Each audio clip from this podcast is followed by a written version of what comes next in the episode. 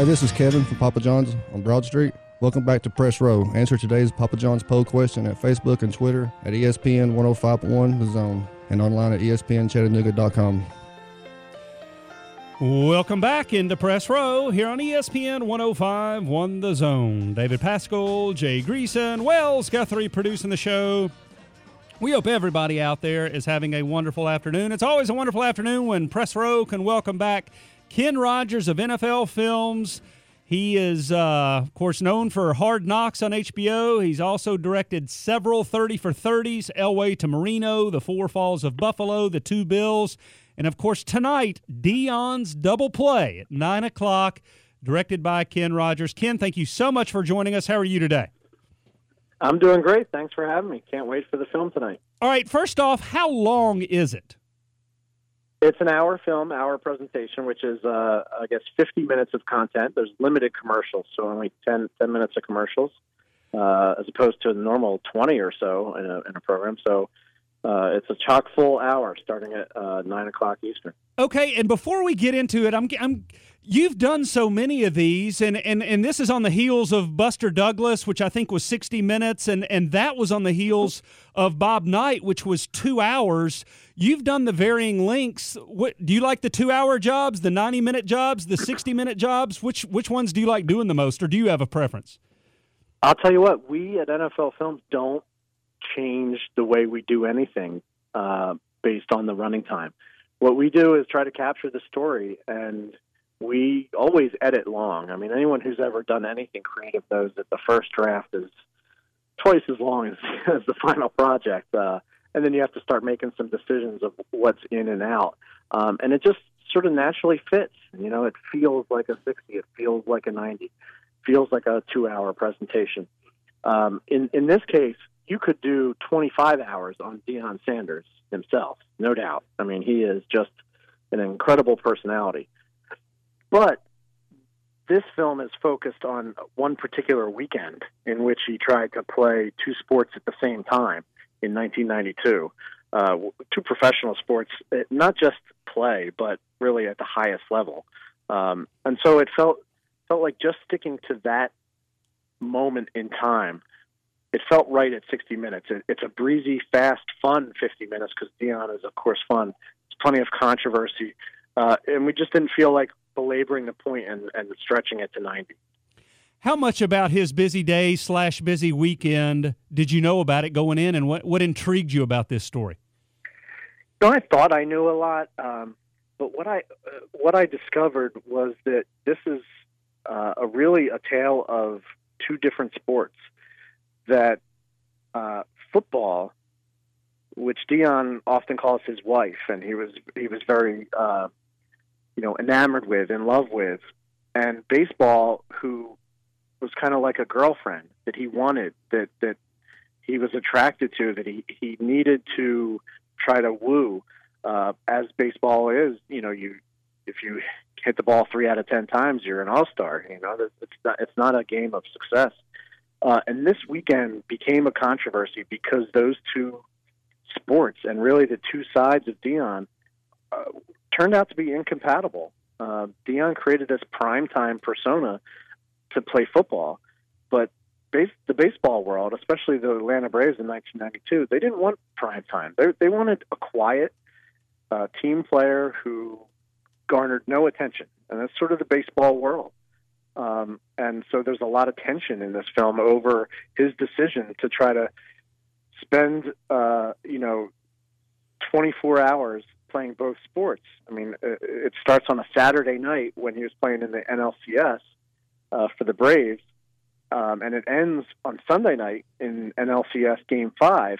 But in between, he flies overnight Saturday night to play against Dan Marino and the Dolphins as a member of the Falcons, and the, the Braves just really thought that was uh, was wrong of him to to try to be loyal to another team when they were in the NLCS. Ken, it's interesting because it's one of those where I, I admit uh, I, I know about the day, but I don't know much about it either. I'm I'm going into this film thinking uh, Deion Sanders is the lead actor and Tim McCarver maybe supporting actor. Is there some truth to that? Uh, there is. Uh, you know, what's what's amazing is that the tension um, and the dislike of this scenario that played out on this weekend is still very, very prevalent. So much so that uh, I will say that you, uh, I don't think it makes the film any less, uh, but you are incorrect that though Tim McCarver is a huge figure and central figure in the film, he actually does not make an interview appearance. He declined repeated um, requests. Wow. And I actually think it makes the film a little bit stronger because when you hear that uh, in the film, which we admit, you know, he, he didn't want to, you can sense all of a sudden, like, this was such a big deal, him being, you know, doused with water. It was such a big deal to Tim McCarver that 26 years later, he still doesn't want to talk about it, which is an amazing thing that, you know, time has passed, but the, the dislike of Deion has not. Wow. You're listening to Ken Rodgers of NFL Films, the director of several 30 for 30s, including tonight's Deion's Double Play that can be seen from 9 to 10 on ESPN. You're listening to Ken here on Press Row. Ken, thank you again so much for taking the time. Uh, the commercials that ESPN's been running with the snippets, Deion says that it should be uh, the greatest memory he has in sports, but he doesn't look upon it fondly, which I think is a interesting on its face. Do you think uh, David mentioned Tim McCarver to you? Do you think Deion blames Tim McCarver for that or John Schuerholz for that? Uh, I think it's John Schuerholz. I really think that he feels like he was wronged, and here's how. Um, as he'll explain in the film, um, and, and we explore in the film, he at that time in October when he tried to play both sports in a, in a single day was under contract with the Falcons to play football. Right. He, his baseball contract ended on July 31st, and he was still playing with the Falcons uh, out of loyalty. He was certainly getting paid on a you know daily rate if he showed up, but he had no contract to show up. It was really just a an agreement that hey, it would be great if you could still stick around and help because he wasn't he wasn't Michael Jordan trying to play minor league baseball. He wasn't Tim Tebow trying to work his way up. He was a really great baseball player, along with being the best cornerback in the history of the game and in football. You know, the year we're talking about in 1992, he led the entire major leagues in triples with 14, and that's only playing 97 games. Uh, he just was an incredible weapon. So the Braves wanted him around, um, and they really, I think it came down to semantics, honestly. Uh, there's a big discussion in the film over what full time means because they both agreed Deion would be a full time Falcon, uh, full time Brave during the playoffs. Well, Deion thought full time, like any job, in between your work days, you can go do what you want, including go play football. and uh, the Braves didn't really see it that way. They, they were upset that he left overnight. And the shocking thing that I think a lot of people forget about this attempt is that when he got back to Pittsburgh, flying, uh, you know, all afternoon after playing Dan Marino to get back in time for Game Five uh, to help his team, he sat on the bench. Right. Um, and there's a there's a great exploration of that in, in the show about well, here he is a weapon and he got sat. Is that was that payback? Was that a, form of punishment by John Schuerholz uh, through Bobby Cox to you know punish Deion for drawing attention to himself in a sport that um, certainly demands less self-seeking attention than football did. I love the the description of football being his wife and baseball being his girlfriend. If if Deion had played, and, and I know this is completely subjective, if Deion had played baseball and only baseball, do you think he could have been a Hall of Famer? Do you think he would have been a perpetual All Star? What do you think it would have been? I think he'd be. Um, I think he'd be certainly a perpetual All Star. I think he'd be borderline Hall of Fame. Um, you know, he had Rickey Henderson type ability. Um, wow. He never really had the uh, uh, the time to concentrate on it. But even when he, he split his time, he was really incredible. And let's remember, this is on a team that went to the World Series.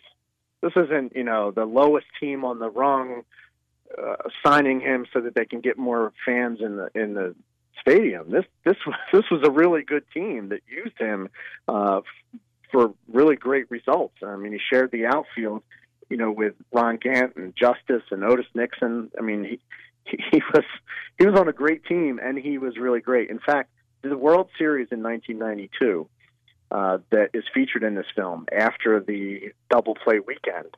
Um, they went to the World Series uh, against the Blue Jays, and Deion led all batters on both teams with a 533 batting average, uh, led the team in steals, uh, led the team in hits. He would have been most likely the MVP of the World Series had the Braves won in seven games instead of Toronto. And that kind of says it all. Like he, he was that good that he would have been MVP of a World Series. And on the other side, oh, by the way, during football, he's a Hall of Famer, probably the best to ever play his position. That's why I don't think we'll ever see it again. We talk about Kyler Murray today and Tim Tebow, you know, continuing, and all these players that really can play both sports. That's not really the question. Deion excelled at both sports. Um, even Bo Jackson, when you compare the two, uh, Bo Jackson obviously much you know more power in his game, uh, home runs and running over linebackers. But Deion Sanders is a Hall of Famer in one of those sports, and he was pretty darn good in the other. Uh, so there's a strong argument argument to be made that when you talk about two sport athletes, Deion Sanders is the best ever. You're listening to Ken Rodgers of NFL Films, who's got uh, the 30 for 30 tonight, Deion's double play. And, and Ken, that's a very interesting point you were just making because I, I think a lot of people view Bo as the as the two sport star and and once they see this tonight I'm I'm curious if you're going to sway some opinions. Yeah, it, you could make a whole film on that. You could certainly fill your day talking about it on on the air. I mean, uh, there's some strong arguments for both. Um, one thing, a couple things that set them apart uh, in Deion's favor is that uh, Deion played both sports at the same time, which is pretty incredible. Bo, Bo Jackson played baseball until the season was over, then took a week off, and then started playing football. Deion spent August and September and October for a few years playing both. Um, Deion is the only one to be in the Hall of Fame in a lot of sports. He's the only player to have played in a World Series and a Super Bowl. He's the only player to ever hit a home run and score an, uh, in the MLB and score an NFL touchdown in the same week. Uh, there's a lot of things going for that argument uh, for Deion, and then of course you just have the, the, as I said, the power and the sexiness of Bo Jackson's game in both sports. Um, and there's a great anecdote told by both of them when they played against each other in the film tonight. Um, when Deion, uh, which a lot of people forget, was with the New York Yankees. Deion Sanders, a New York Yankee, and a lot of people don't remember that. They played against the Royals, and between he and Bo Jackson, they hit four home runs in the same game. Uh, but how that is divided up and and what happened in that game for those four home runs is just a great story that's in the film tonight when you and this kind of starts the conversation that we had when when you've spent weeks months on these things and, and, this thing is two hours and you need to whittle it down to you feel that one hour is the right time to uh, have one of these when do you get around to watching it? I mean you've got the whole everybody all the sports fans that have seen the trailers are ready to watch this thing. Obviously you know what it's all about but when how long does it take before you get around to actually watching the finished product or have you watched it a bunch of times by now I've watched it um, oh, thousands of times wow. in its various forms. Okay, uh, but you know that's just part of the creative process, and you never really see it. To me, you never really see it until you see it with other people. That's when you really um, uh, get a viewpoint of it being out in the world. Otherwise, it's just in your head, and you're, you know, you're sharing it with some coworkers. But we had a premiere here in uh, Atlanta yesterday with uh, Deion and, and a bunch of his uh, player, teammates from both teams and hip hop stars and the mayor of Atlanta. And to sit in an audience and, and see people's reaction, that's where you really feel like, oh, people people are watching this, people are enjoying this, and so it almost felt like the first time I was watching it. Um, and I think tonight, just knowing that there'll be an audience watching and uh, you know responding probably on Twitter and following um, this story on ESPN, uh, it'll feel like another uh, first viewing um, because the more the more people see it, the more you kind of see it through their eyes. All right, what's that next thirty for thirty in that big brain of yours? Oh, it's gonna it's gonna be something next year. I, will tell you, we're we're trying to come up with that. I think there's a lot of possibilities. Uh, you know, we need to find a Chattanooga story. That's what we need to do. The uh, Ken, if you could right now tell us the your and I know you, it is not binding whatsoever. Your top three for Hard Knocks right now, who would it be?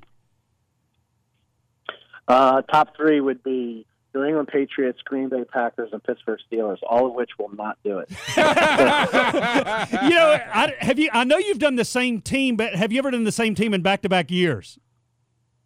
Uh, that would be pretty good this year, wouldn't it? It would. Um, a lot of people would love to see Cleveland again. Yeah, look, Cleveland. Cleveland proved that it doesn't. It doesn't matter what the team record is.